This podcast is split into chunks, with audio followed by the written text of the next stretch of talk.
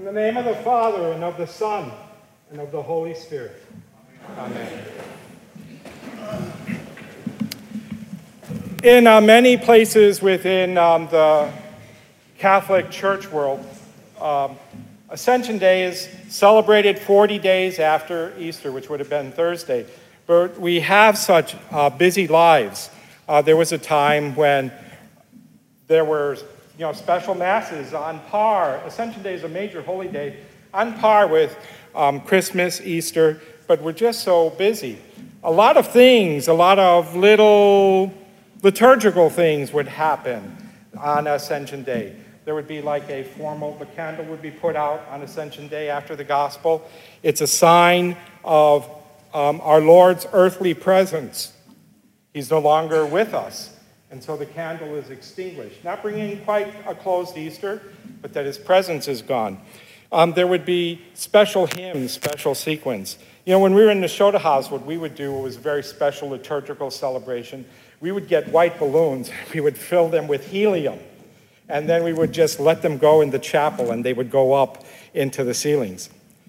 Okay, now the rector of the, the dean of the seminary, he didn't like that idea and it wasn't prescribed in any liturgical books, but uh, it, that's what we would do for our little celebration.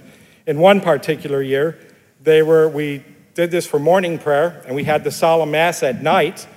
Uh, not that we were mischievous seminarians, and the balloons began losing their helium. And so Jesus, in the form of the balloons, started coming back to earth. And the preacher that day was Bishop Vogel. He was in the pulpit, and one just sort of floated down. He was giving his sermon like this, trying to pretend nothing was going on. And the balloon came right in front of his face, and he just grabbed it and he continued his sermon. And then he tried to pop it as he was reading his sermon. that was sort of uh, a liturgical ceremony that didn't make it into the prayer book. There are some other places that um, I've seen some strange things on Ascension Day. I've, I've, been, when I was in the Holy Land, the chapel that commemorates at Mount Tabor Jesus' ascension. Beautiful altar there. And you look up at the ceiling, and in the ceiling there's this cloud with these rays coming out from the cloud, and um, two pierced feet coming through from the ceiling. That's all, just two pierced feet. And the cloud and uh, uh, Uh, the rays. And then I was like, wow, he can even go through walls. Those things we sort of we miss the sight, we miss the meaning, we miss what is really at the heart of Ascension Day because it's an extremely significant festival. And it wasn't designed just that the church was saying, well, look, a few months ago, yeah, we celebrated his coming into the world, so we have to do a liturgical symmetry. All right, we got to have a festival of him going out of the world. And we have to balance the two. No, there's more to this feast than just recalling his ascent into heaven. And that has import for us and for our lives. The first lesson that we learn from it is that we are to have spiritual growth and support for one another. Imagine, if you will, you being the apostles. Try to put yourself in this mind frame. And it's Good Friday, and you see your master killed. And you think, this is it. It's all over with, it's all done. We're finished. And we even hear in John's Gospel on the Sunday after Easter, they were all together in the upper room behind closed doors for fear that the authorities were going to come and arrest them. They were afraid. And then they see him. And what happiness! It's the Lord, it's the Master. Everything is going to be all right now. And 40 days later, he says, Well, I'm leaving again and this time knowing who he is, but you can't. How are we going to make it without you? What are we going to do? The spiritual lesson that the ascension teaches us that just like them, as the apostles struggled with fear, uncertainty, with grief, we come and support one another in the life of the church.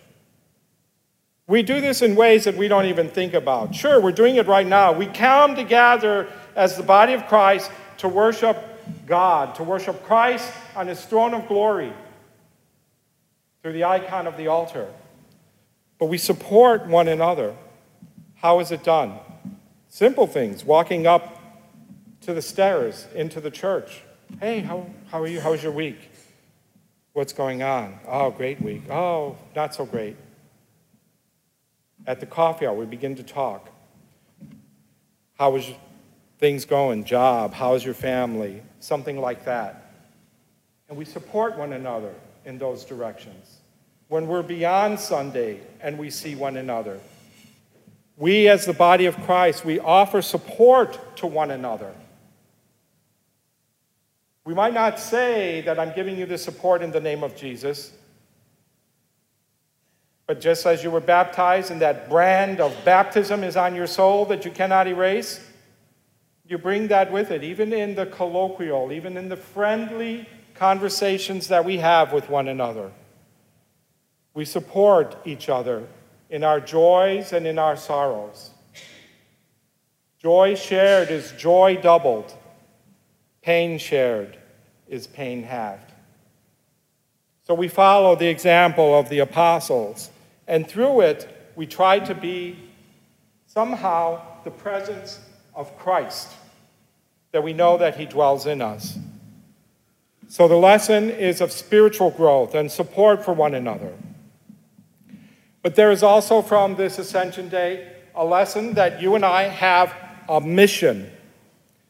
This is a difficult mission to talk about, especially in the, in the United States, that right now we feel Christians might be uh, under assault, assailed.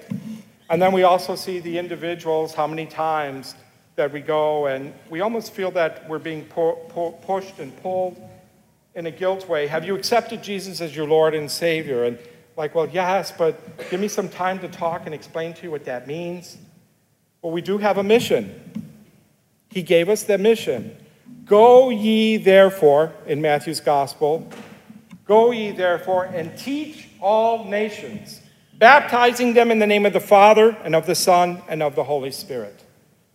That's very, very difficult in our pluralistic society because it's come to, to the point sometimes others feel, well, that's a personal thing. You know, I don't want to be a holy roller. Some people will never, ever read the book of the Gospels. So you have to be the book of the Gospels. And they will know the gospel by reading you. Our mission is to teach others about Christ, to teach him to obey all that he has commanded us. And then the angel appears and says to the apostles, the apostles probably filled with fear, filled with wonder, filled with awe, gazing up into the heavens. Boy, I don't want to leave here. I'm afraid to leave here. This is a good place to be. Men of Galilee, why are you looking up into the heavens? You have a job to do. Do what he said. He's going to meet you in Jerusalem through the power of the Holy Spirit. So we have a mission. That mission is accomplished through prayer. Because after they leave the mount, and they were continually in the temple praising God. That's a difficult thing as well. Many of us remember the time when our churches would be open 24 hours a day, seven days a week. You could come in.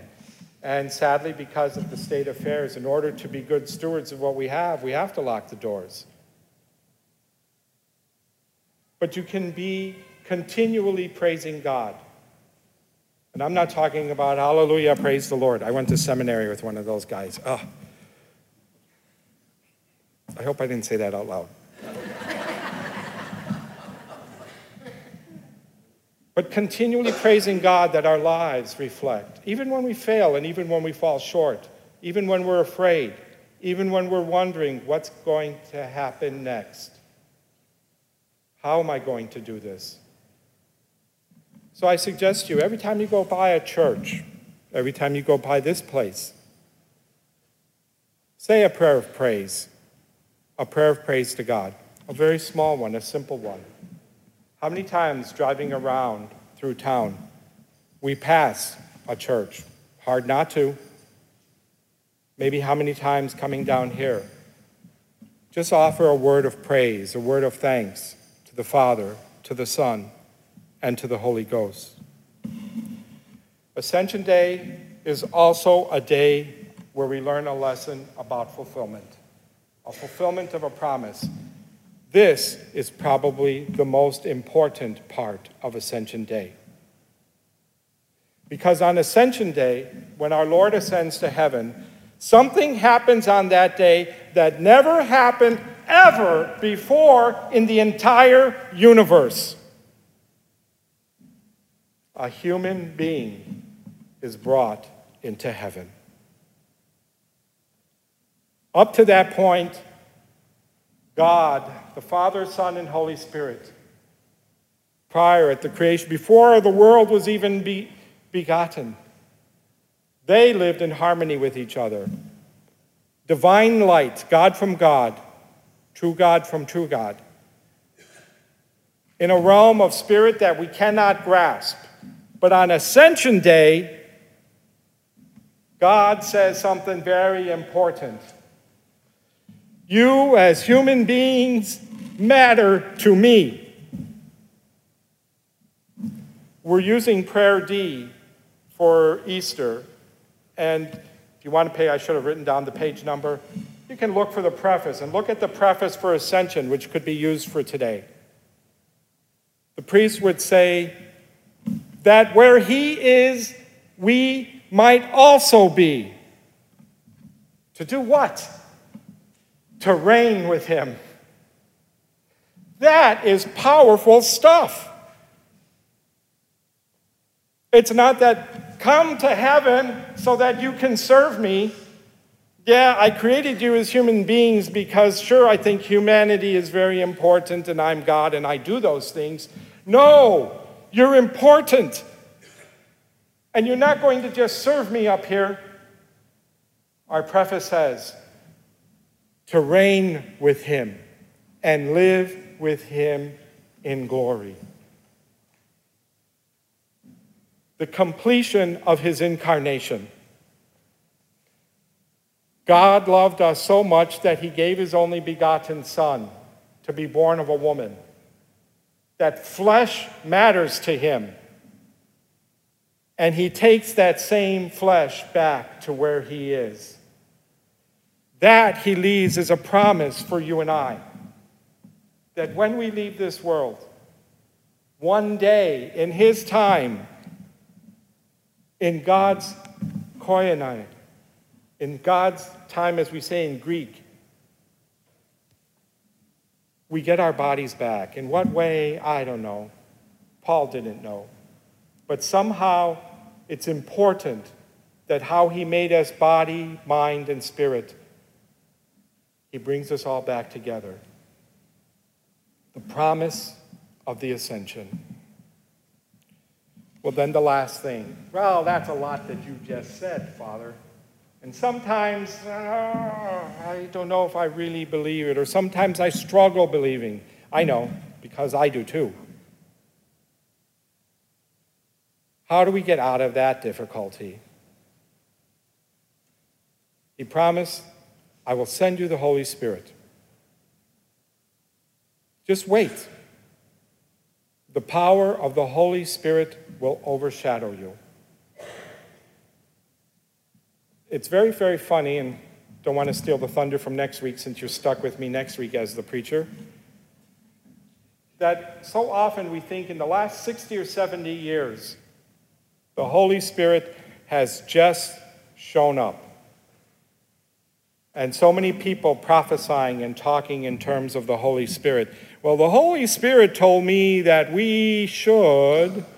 and that we are going to, the Holy Spirit had always been around, always trying to infuse His love in us, infuse His knowledge in us, infuse His Spirit in us. So that all of these promises from ascension will be workable, will be doable,